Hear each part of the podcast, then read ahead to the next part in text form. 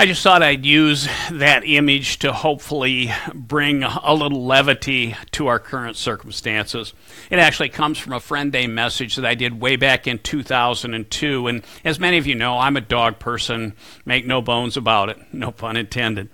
Uh, but that message was called Lessons from the Kennel How My Dogs Have Taught Me to Be a Better Person. And I just thought, you know, let's just relax and smile a bit. And while I may make light of it with my title, How to Be Joyful in Jail, uh, or with that image that I chose to put up on the wall, I want to make it clear that I understand this is a very difficult time for many of us, if not for all of us, on a variety of different levels.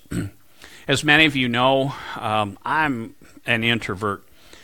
But the stay at home orders have been anything but relaxing or joyful to me.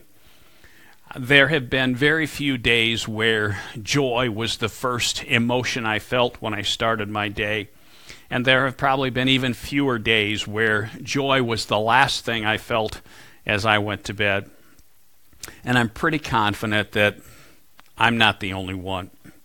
That's why I'm doing this message, and that's why I've been praying a phrase from Psalm 51 uh, comes from verse 14. Now, Psalm 51 is part of David's prayer of confession after he'd been confronted regarding his sin with Bathsheba. And as he's working through these strong emotions, David cries out to God and he says, Restore to me the joy of your salvation and grant me a willing spirit to sustain me. I hope to come back to this theme several times over the next few weeks, but for today, I just want to remind you that joy is important to God. And I want to suggest a few simple things we might be able to start doing uh, to be intentional about restoring joy. There are over 390, depending about the translation, there are over 390 verses that use joy or rejoice throughout Scripture. In Luke chapter 2, verse 10, the angel is announcing the birth of the Christ child. And he says, I bring you good news of great joy. In Philippians chapter 3, uh, Paul's writing, and he says, Finally, my brothers, rejoice in the Lord. And he ends that with an exclamation point. And then to reinforce that, he comes back just a few verses later in chapter 4, and he says, Rejoice in the Lord always. I will say it again, rejoice. Now, many of you have heard me say uh, numerous times in the past when Scripture repeats something, for me, that's a hey, Steve, sit up and take notice moment. So today, I invite you to open your Bibles to Philippians. We're going to look at chapter 1, just the first six verses. And as he's writing, perhaps not even intentionally, but Paul models four things to help us be joyful in jail or to help us be joyful in any and all challenging circumstances. The first thing Paul suggests as he starts to write is that we select our memories. Listen as I read those first five verses. Paul and Timothy, servants of Christ Jesus, to all God's people in Christ Jesus at Philippi, together with the overseers and the de- deacons, grace and peace to you from God our Father and the Lord Jesus Christ. I thank my God every time I remember you. In all of my prayers for all of you, I always pray with joy because of your partnership in the gospel from the first day until now. When we desire to restore the joy in our life, it is both helpful and biblical to focus our thoughts on those memories which highlight how God has worked in our past even in the difficult times. I still re- vividly remember a time nearly 30 years ago, way back when Diana's back problems were, were just beginning to come to the surface. I had taken her to an appointment out of town, and to be honest, I was having a bit of a pity party. Why us? Why now? I dropped Diana off at the door, and as I watched the woman I love walk gingerly into the office. I parked the car, and I was feeling a lot of things, but joy wasn't one of them. then I walked into the office and I looked around, and I realized in that waiting room, all of the other patients, except for Diana, were wearing metal halos used to support their head and neck because their backs were so severely injured. In that moment, I quickly realized that things for me were not nearly as bad as I'd been telling myself. Please understand, I get how hard it is. I get that it's a challenge because it's a challenge I consistently face in my own life. That's why Paul's example both stretches and encourages me. Now, we might be tempted to note Paul's emphasis upon joy in his letter to the Philippians and think he's simply reminiscing about the good old days. But it's important to remember that Paul is literally under house arrest as he's writing this, yet his letter overflows with joy. According to Acts chapter 16, the good old days that he refers to with the Philippians included God trashing Paul's plans in favor of imposing God's plans on him. It includes allowing Paul and his companions to be beaten, to be thrown in jail, and then to be run out of town. Yet Paul says, I thank my God every time I think of you, and I always pray with joy. And I read that and I think, oh, so maybe our challenges of doing life, family, work in the face of COVID 19 is something that God has the capacity to overcome. If you think about it, for most of us, if over the course of our day we encounter 10 nice people and one jerk, which one do we tend to remember? In an unprecedented time like this, I think it is more important than ever to select the memories that will help maintain and restore our joy. The times He's sustained us, the times He's comforted us, the times He's provided for us, the times He's rescued us in the 11th hour. Select your memories. Paul also suggests that we select our partners. In verse 5, he says, Because of your partnership in the gospel from the first day until now. I don't know about you, but at times I'm convinced that there are some people who have made it their life mission to mess with my joy. I'm reminded of a story I heard a long time ago about a simple farmer who had a neighbor who was just one of those people. You know who I mean. He was a wet blanket in the linen closet of life. This farmer set out with a determination to impress this neighbor just once. So the farmer went out and he bought the world's best hunting dog, and he invited his joy stealer to go duck hunting. Now, this dog demonstrated that it could run tirelessly for miles. No response. The dog was able to stand motionless for hours and pick up the slightest movement of a bird flying across the sky from a great distance. No response. Finally, the farmer shot a duck, and it landed right out in the middle of the pond. The dog fixed its eyes on the dead duck in the water, and the dog just quivered with anticipation. Now, if you've ever been duck hunting with a good dog in the blind, you, they're just so excited that they so want to go get the duck, but they know it's not time until the master says, go get it.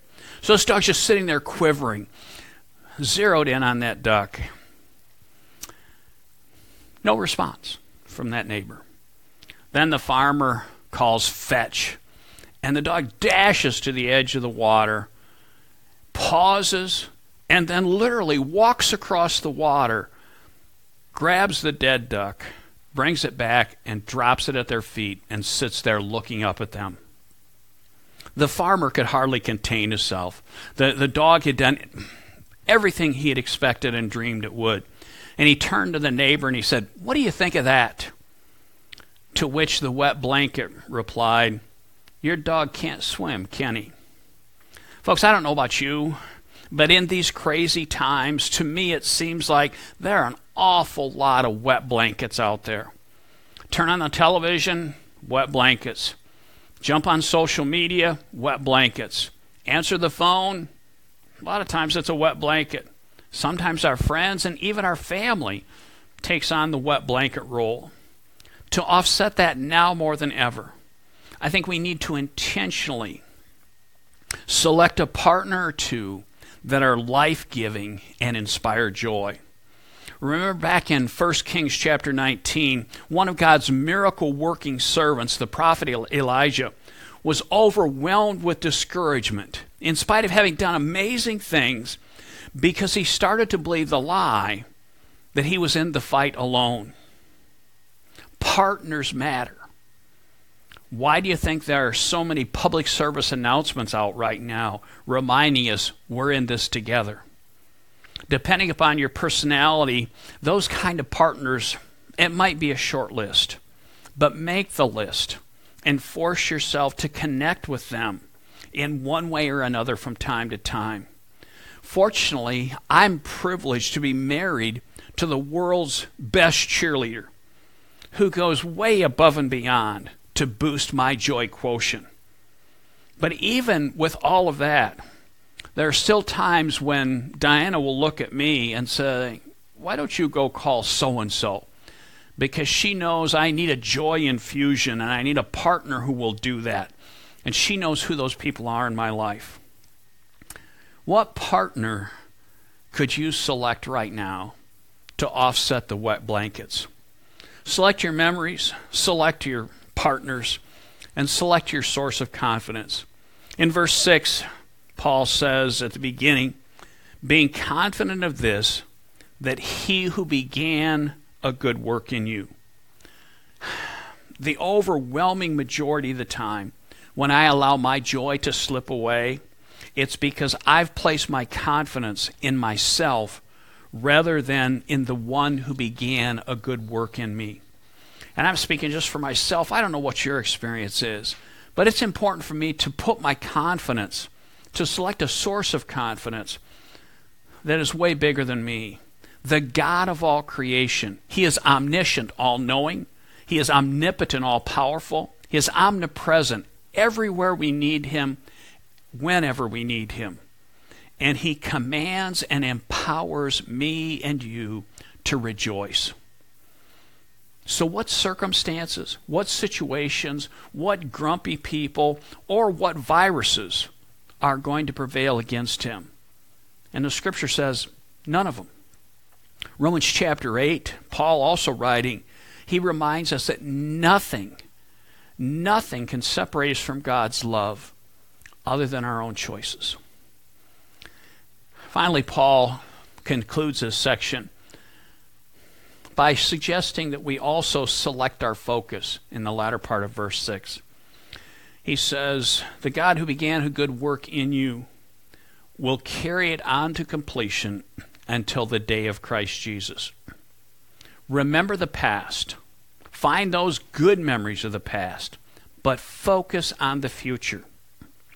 His word is faithful and true, and he began a good work in you and he will carry it on to completion until the day of Christ. And, and we don't necessarily understand what that looks like, but we have his promise that it's true. Now, I don't say this to be trite or simplistic, and I know that many of you are battling incredible burdens, pain, heartache, fears, doubts, anxiety. The list is endless right now. But the God of all creation plans to bring to completion the good work that He began in you. In the tough times, we can restore or preserve our joy by focusing on the future that His Word promises to each and every one of us. Sometimes we need to hit the pause button and sneak a peek again at the end of the book. When we do, it is crystal clear that Jesus is going to win. No matter how bad things get in the here and now, if we choose to, we can find joy in choosing to focus on the future. Friends, I share these thoughts with you today not because I've mastered them, because trust me, I haven't. But I am regularly challenged to ask God to restore the joy of my salvation. And I encourage you to do the same if you sense you need that joy infusion. I regularly have to make a conscious choice to select my memories, the ones that will help me. I intentionally have to select and seek out those partners who will restore my joy rather than deplete it. I want to be the person who selects God as my source of confidence rather than my own puny resources. Because right now, there's so many things in life that I just don't have a clue about. But He does.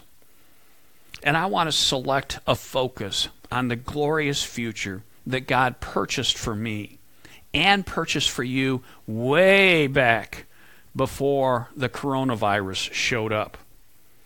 If we will choose these things, then we all can be joyful in jail. Would you pray with me? Father, I thank you that you offer us hope and encouragement. And I, I'm thrilled, Father, that we can cry out to you in times like this and say, Please, God, restore the joy of my salvation. And I thank you that you give us the ability to select the memories that are helpful, to select the partners that will help us to grow stronger and help to shore us up when we need it. That we can select our source of confidence and we can select a focus upon the glorious future that you have for us. We ask these things in the presence and the power of the risen Son, Jesus Christ. In his name we pray. Amen.